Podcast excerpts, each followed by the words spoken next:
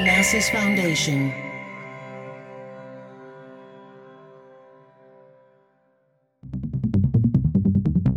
Dublab.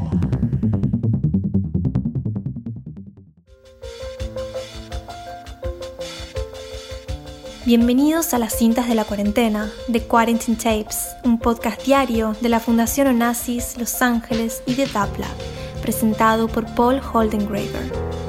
La serie que da testimonio de los cambios de paradigmas en la era del distanciamiento social. A continuación, las cintas de la cuarentena, edición argentina, presentada por Sergio Cohen. Hola, hablo con Gabriela Pochinki. Sí, Hola Gabriela, me alegra contar con vos para llevar adelante un nuevo episodio de las cintas de la cuarentena argentina. Te doy la bienvenida. es un honor estar contigo, Sergio. Muchísimas gracias, lo mismo digo, Gabriela. Muchas gracias. Quisiera eh, empezar este nuevo episodio hablando de la, la pandemia y la cuarentena. Perfecto. Eh, ¿En dónde te sorprendió la pandemia? En Uruguay, en Punta del Este, para serte más precisa. ¿Cómo transitaste estos días tan raros, tan sorpresivos y tan locos? Estos días no, estos meses tan sorpresivos, tan raros y tan locos. Mira, fue muy raro, yo soy muy creyente. Mi madre un día antes de que cierren la frontera me dice, y todavía en enero, cuando estuvimos, y en febrero ahí, me parece que vas a tener que mandar a tus hijos al colegio acá en Uruguay. Yo la, la miré como diciendo qué me está diciendo y terminé, gracias a Dios, un día antes de que cerraran la frontera. Me tomó de sorpresa, pero de una manera excelente, porque Uruguay tomó las medidas inmediatamente. Mis hijos nunca dejaron de ir al colegio de manera presencial, les ponían alcohol en la mano, en las mochilas, nos enseñaron a usar a las mamás los barbijos, a mantener la distancia social. Después el presidente de Uruguay, la calle Pou, nos empezó a vacunar. Entonces, de manera rápida, yo empecé a gestionar mi residencia uruguaya, porque yo no tenía residencia, mis hijos son americanos, mi madre y yo argentinas, estábamos ahí los cuatro, y estábamos también con una empleada.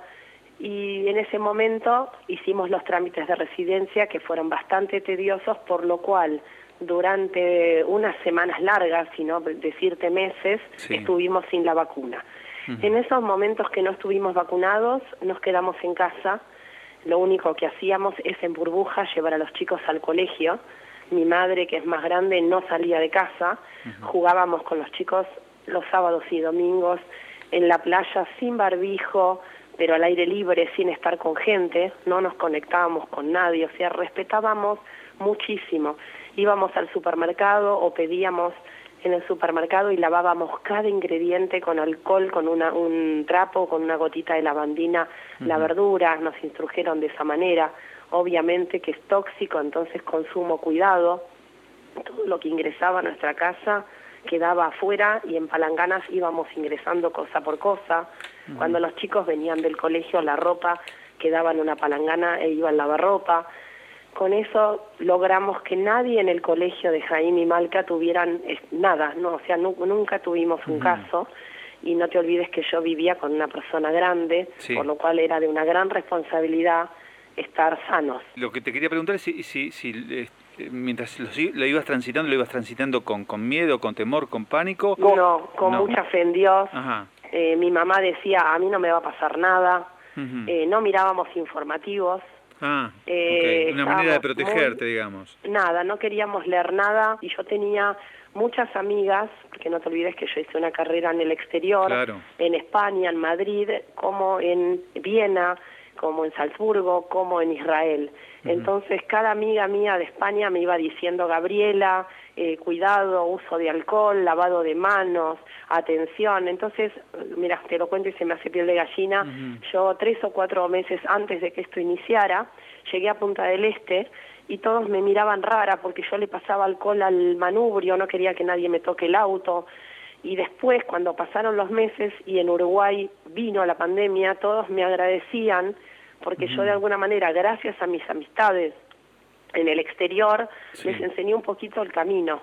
Claro. Y después en Israel empezaron a vacunar con la Pfizer, entonces empecé a informarme sobre la vacuna Inmediatamente cuando Uruguay nos da la residencia, ah, en el interín me toca cantar para el padre del presidente de la calle Pou, para juntar eh, máquinas que venían de Israel para Uruguay, me hicieron hacer un concierto, al concierto fui con barbijo, al subir al escenario con distancia me saqué el barbijo y canté, después me tocó cantar para el intendente Antía en Uruguay para recaudar fondos también, o para instituciones, empecé a dar clases de canto por Zoom a alumnas que en su momento me dio Placido Domingo y empecé a hacer Zoom con New York, con Israel, con Europa. O sea que estaba muy encerradita en un ambiente de, mucha tranquilidad. Claro, te tuviste que readaptar de alguna manera. En de manera rápida, de manera rápida, aparte yo con dos chicos chiquitos eh, que van al colegio y que se contactaban y no sabíamos de qué se trataba, hasta que finalmente me dieron la Sinovac, la vacuna, y ese día lloré de emoción, no podía creer que Uruguay me diera la posibilidad de ser una más. Vos sabés que algunos leen la pandemia como un mensaje de la naturaleza, otros piensan que es un mensaje del universo y algunos sostienen que es un mensaje de Dios. ¿Vos qué lectura haces de, de esto que nos está pasando como humanidad teniendo en cuenta que sos muy creyente? Y a las tres cosas, eh, con toda la fe inmensa que tengo, yo en un momento decía, somos Noah, que nos salvamos, nos metieron en un barco a los cuatro, inclusive a la empleada, que era paraguaya y que después volvió a Paraguay, y, le agradecía a Dios a cada rato porque mis hijos nunca tuvieron un Zoom, pues imagínate que niños menores a 5 años les hace mal al cerebro, yo nunca les doy ni siquiera un iPad, un celular, porque en Israel cuando estuve en la ópera de Tel Aviv ya me lo habían enseñado, que era muy peligroso la adicción del iPad o el celular para los niños. Entonces, realmente, eh, nada, yo eh, estoy muy agradecida a que mis hijos no tuvieron que vivir todo eso, ¿no? Y que yo podía trabajar desde casa sin necesidad de dejarlo. Fui un poco obsesiva, pero eh, rezando mucho y pidiéndole a Dios, amasando la jalá de los viernes que los judíos hacemos para pedir salud para la humanidad, eh, rezando muchísimo. Si antes rezaba, rezaba más eh, pedía por mis amigos, por mis familiares, a mí me tocó que mis dos tíos se murieron de COVID mm. acá en Argentina, entonces no fue muy grata la noticia y fue muy difícil tener tanta gente amiga y en Israel, te vuelvo a repetir, me iban dando instrucciones, fue, muy duro, pero con la fe sabiendo que, que, bueno, que Dios hace las cosas, que hay que respetar, que hay que hacer un cambio de vida, que hay que tomar eh, Helek de ser feliz con lo que uno tiene. O sea, uno es feliz, no, el millonario es el que es feliz con lo que tiene. Entonces me tocó estar con mi madre y mis dos hijos, listo, hay que quedarnos en casa, listo, eh, tenemos el mar enfrente, recemos, juguemos, disfrutemos de la vida, esto va a pasar. ¿Y hoy cómo dirías que es tu relación eh, con Dios? ¿Vos sentís que siempre estuvo presente cuando vos lo necesitaste o alguna vez faltó a la cita? No, eh, siempre tomo lo que él me da, como que él me lo está mandando y yo lo tengo que transitar y me lo manda porque yo tengo la fuerza de, de transitarlo. He tenido momentos muy duros en mi vida, pero eh, es, cuando agarro el libro de Salmos, eh, Teilim, y le digo suelto y confío en el universo, Hashem, te suelto y confío y te entrego mi, mi pedido y hace lo que quieras. Eh, esto es lo que me pasa. eh, me pasó estar embarazada y también transitar un momento duro y decirle Dios, eh, te entrego mi, mi cuerpo, mi persona, lo que vos decidas está bien. Me gustaría introducirme en el mundo de la lírica. ¿Cómo no? Eh, ¿Cómo lo describirías para aquellos que no lo conocen, para que tengan una idea concreta de lo que es el mundo de la lírica? El mundo de la lírica es un trabajo que requiere de las 24 horas, donde tenés que estar muy bien emocionalmente. Uno canta con el alma, tenés que dormir muy bien para que la voz tenga un color precioso, tenés que comer sano, tenés que hacer una vida eh, espectacular, tenés que tener memoria, usar tu cerebro, pensá que las óperas son en cinco idiomas diferentes, las que yo manejo, tenés que memorizar en diferentes idiomas y acordarte de todo. Cuando subís al escenario te agarra esa responsabilidad y ese miedito que, que, bueno, que no sabes si te vas a acordar de todo, qué va a pasar, si se te va a caer un maniquí, si vas a Pero bueno, como yo siempre digo, me encomendaba a Dios. Acá estoy, agradezco estar en la ópera de Lucerna, agradezco estar en la ópera de Milán, agradezco estar en Estados Unidos que me hizo hacer una gira, todo lo que me tocó de manera agradecida y a salir a remarla. Hoy que tengo hijos es mucho más complejo, la verdad que es un mundo muy particular. La suerte mía es que yo eh, trabajé de esto, bueno, para aparecer cuando te digo que soy una persona grande, pero no, empecé de muy chica y tuve grandes maestros que me enseñaron que el track vocal se solucionaba con el ensayo.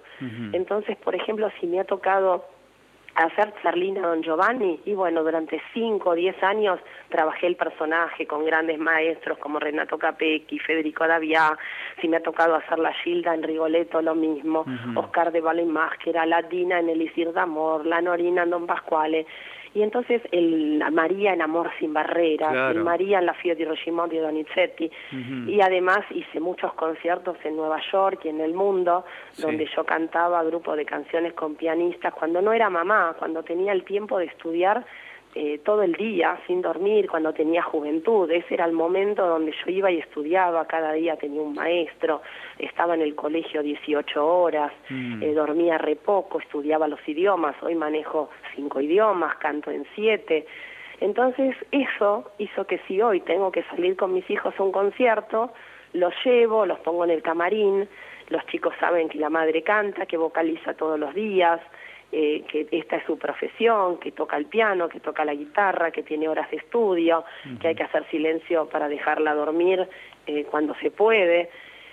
Y bueno, esta es mi vida de cantante lírica, que es maravillosa y he tenido momentos donde he sufrido mucho y he tenido problemas y me he quedado eh, sin voz, con un track o con he tenido hasta sangre en la cuerda vocal que eso me pasó en el colegio cuando tuve que, por ejemplo, debutar con la musetta de la Bohème, que era mucha la responsabilidad y me quedé sin voz.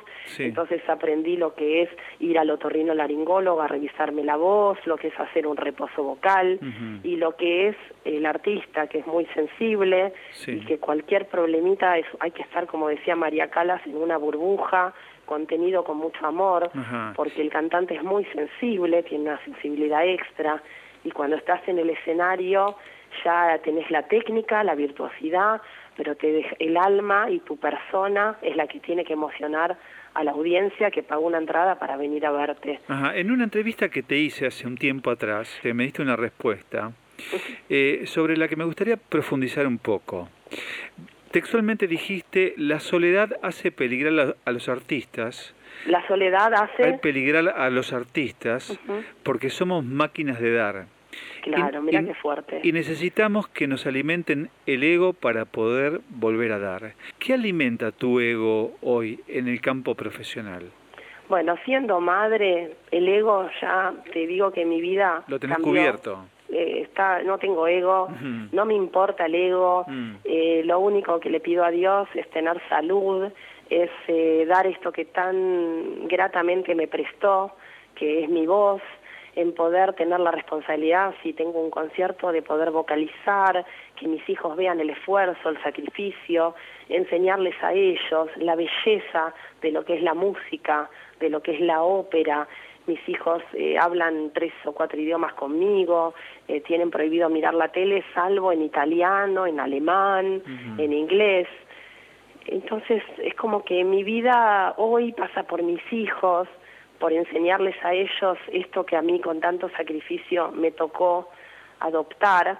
Es una carrera donde entregas la vida. Claro, porque eh, tu, tu objetivo eh, es llegar al alma de la gente. Claro, pero por ejemplo, cuando vos terminás, cuando antes de ser madre, ¿no? Yo terminaba un concierto, me ovacionaban, me, lleman, me llenaban el camarín de flores, venían los fans a pedirte un autógrafo, me, yo tenía que estar en la ópera de Salzburgo y en lugar de caminar sola me acompañaba siempre alguien a mi casa, que abrí, porque alguien había escuchado en la tele que yo conté que la soledad del artista era tremenda, que te aplaudían, tenías el camarín lleno de flores, pero después cruzar la calle sola en soledad era muy duro, entonces ese era el amor y el alimento eh, por lo, y después algo fundamental, mi madre jugó un rol muy importante. Fundamental, una base. Fundamental, decirme sí. vos podés, levantarme la estima. Cuando gané el premio a la mejor cantante lírica del mundo, me tocaba abrir y llorando la llamé. Ajá, pero en ese momento no sentías que tenías el mundo a tus pies, porque ganar eh, el premio en Italia, la mejor cantante lírica del mundo, es como tocar el cielo con las manos o me equivoco? Mira, yo toqué el cielo con las manos, Sergio, cuando fui mamá cuando di a luz a mi bebé y cuando le di teta a Jaime por primera vez.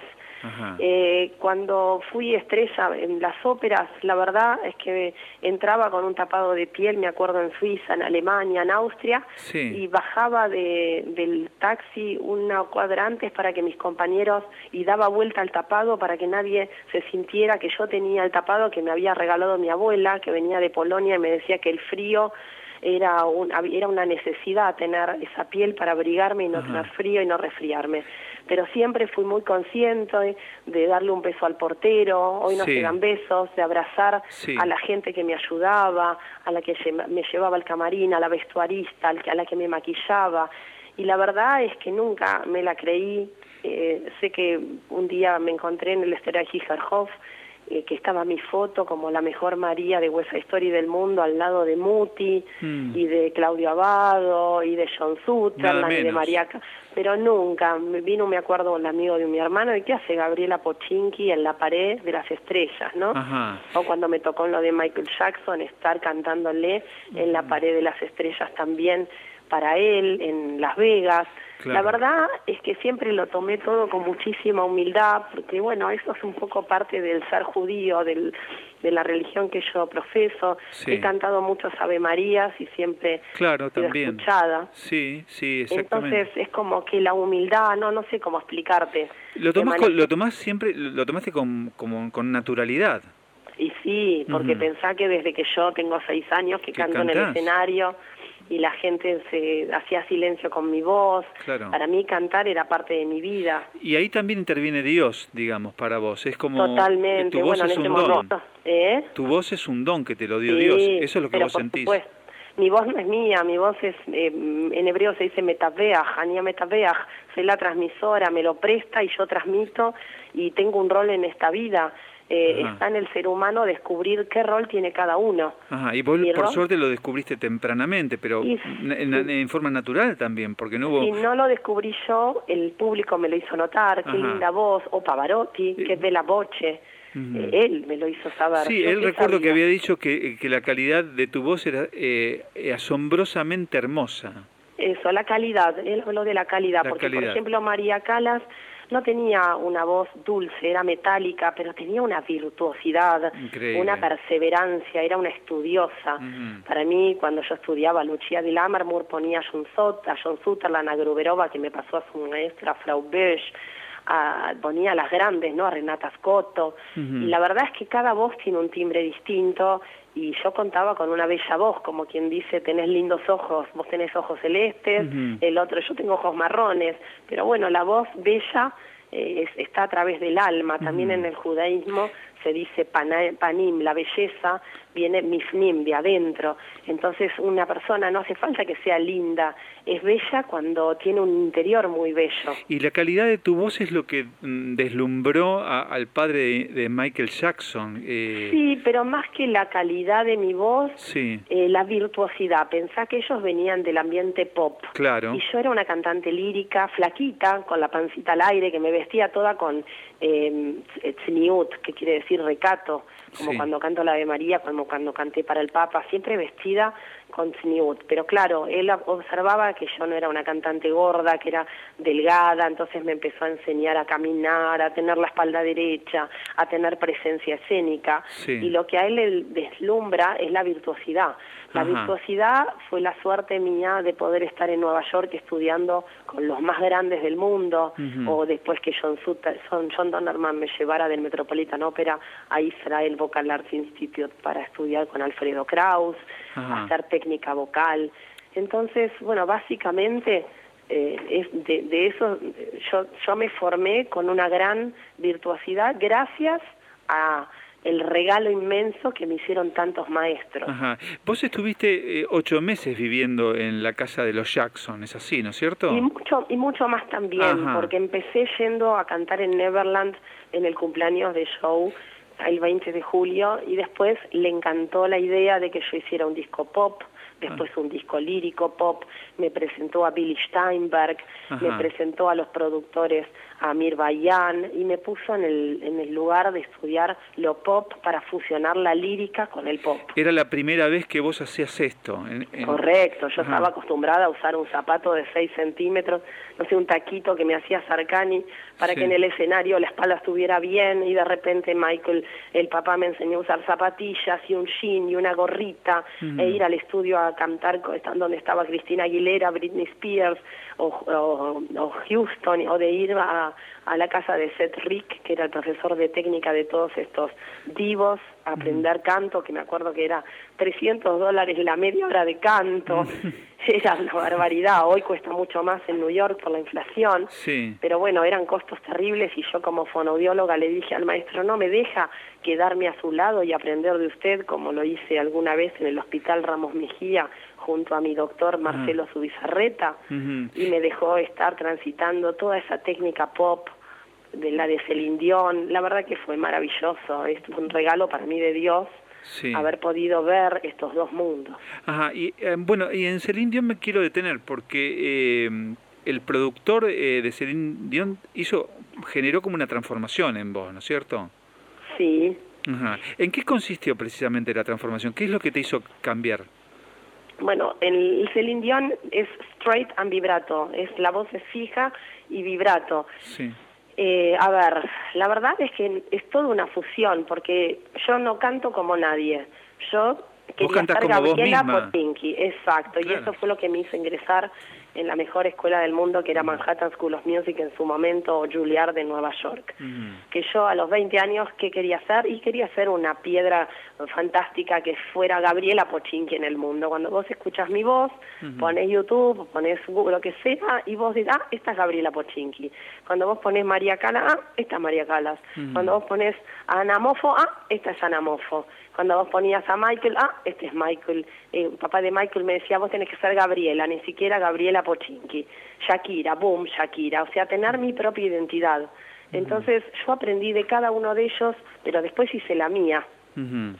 ¿Entendés? Yo tenía una manera muy particular, cantaba lírico, vestida eh, me cambiaban el escenario diferentes veces. Ajá, porque eh, vos sos un artista integral, porque no solamente estás en el tema musical, sino que estás en todos los detalles. La verdad es que a mí me gusta actuar y bueno, las cantantes líricas, me acuerdo que mis colegas se mantenían quietitas, porque bueno, es muy difícil cantar lírico, entonces tenés que estar como muy centrada.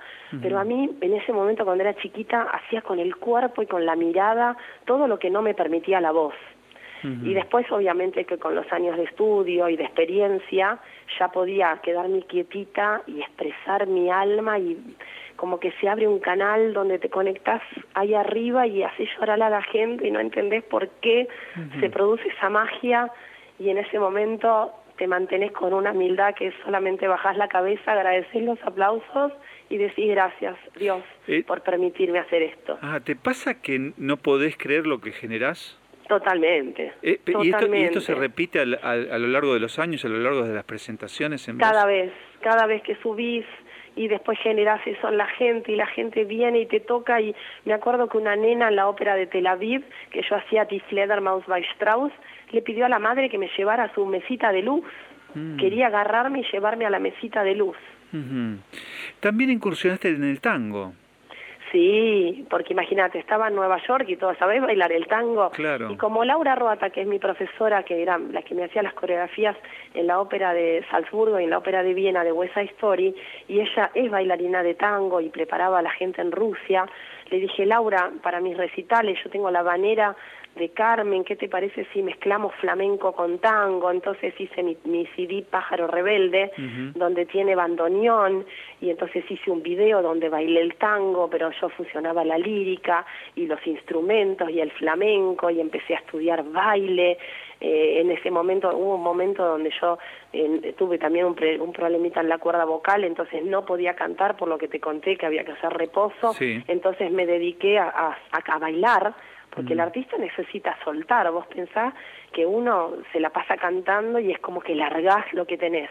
Y de repente no poder cantar, entonces empecé a bailar, y empecé a notar que mi cuerpo estaba derecho y entonces empecé a cuidar mi espalda porque decía uno tiene que llegar a la vejez derechito, bailando, cantando, con buena voz, con buena técnica.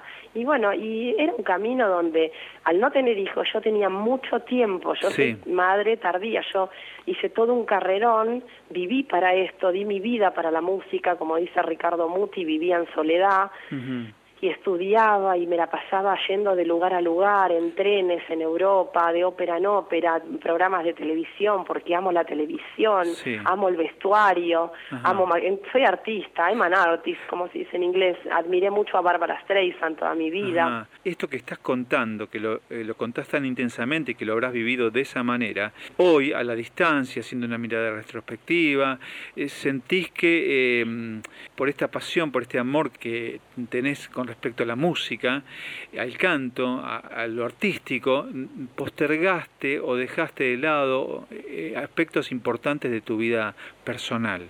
Claro que sí, y después Dios me dio la posibilidad de venir a Argentina dos años antes de que mi padre muera y de morirse mi papá en mis brazos mm. y dejé todo, dejé todo acá para irme y postergué mi maternidad y en Estados Unidos me hicieron congelar óvulos y postergué las relaciones, claro que sí, postergué todo, sacrifiqué mi vida, pero como buena creyente Dios me dio la posibilidad de llegar a todo y en un momento hacerme madre, que ahí me sentí que, como te dije, es el rol más hermoso, el más difícil, porque uno es madre las 24 horas. Es dificilísimo y aprovecho a contar que vos me habías hecho una nota para una revista importante y en un momento me dijiste, tengo una canción para darte. y yo me había hecho el test de embarazo y me habían dicho que estaba de dos o tres meses y me había prometido no decir nada porque como los judíos dicen, por el mal de ojo no hay que contarlo hasta el quinto mes. Aclaremos que yo no, yo no lo sabía tampoco. Vos no, lo, por eso estoy contando la historia, vos no lo sabías y mirá mi que, lo creyente que soy, me citaste en un café para regalarme una canción de Mi vientre has nacido y a mí se me ponía la piel de gallina de pensar que me dabas una canción que una madre le va a cantar a un hijo y me acababan de dar el resultado mm. diciéndome que yo iba a ser madre. Imagínate para mí que vos me entregues esa canción con el respeto, ponela si podés, de mi vientre has nacido, que después la musicalizamos y cada día de la madre hago un video con los famosos del mundo mostrando tu canción y eriza la piel y tengo mensajes de amor que no te puedo explicar lo que son con tu canción que eriza la piel y es perfecta. Para mí es un honor, por supuesto, que, que, vos la hayas aceptado y, que le pongas tu maravillosa voz. Eh, Pero en el momento que me la diste, embarazada, porque no es lo mismo cantar una canción de madre cuando vos tenés un bebé que haces una coreografía y está en tu panza, mm. haber hecho eso si yo no era mamá. Fue muy fuerte, ese fue un regalo del cielo donde para mí vos fuiste un, también un metaveas, un transmisor, que Dios te dio una inteligencia, porque me acuerdo que tu nota para esa revista, que no sé cuántos años atrás me la hiciste, fue maravillosa. Mirá que me han entrevistado periodistas en el mundo, y si me mirás en YouTube, he hecho entrevistas en diferentes idiomas, pero fuiste una persona tan especial en la nota que me hiciste, y que vos me dieras esa canción, para mí fue insuperable. Bueno, te agradezco enormemente tus palabras. no son solo palabras. No, no, yo ya lo sé, yo lo entiendo, lo siento en el corazón, en el alma. Si en esta nota podés pasar la canción al público, hacésela escuchar y ahí combino eso que me enseñó el papá de Michael Jackson, que es la voz grave y la técnica eh, más pop, pero con, no sé, con una sutileza y con una simpleza. Tu canción que el padre decía que uno tenía que estar en la ruta manejando un auto y ir cantando en el auto. Mm. Y tu canción es para ponerla ahí. Bueno, te agradezco muchísimo y lamentablemente se nos está acabando el tiempo, Gabriela. bueno, me encantó, para mí fue un honor, es un honor cada vez que, que te escucho. Gracias a vos por este eh, momento tan lindo de poder transmitirle a la gente un poquito de lo que es un artista. Bueno, te mando un beso muy grande espero que estés muy bien y, y, que nos volvamos a encontrar después de bastante tiempo frente a frente.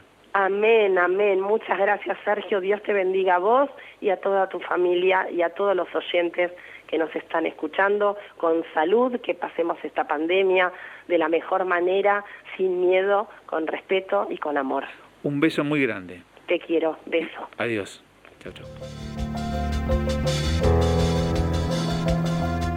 To support this show and Dublab's progressive programming, go to dublab.com slash support.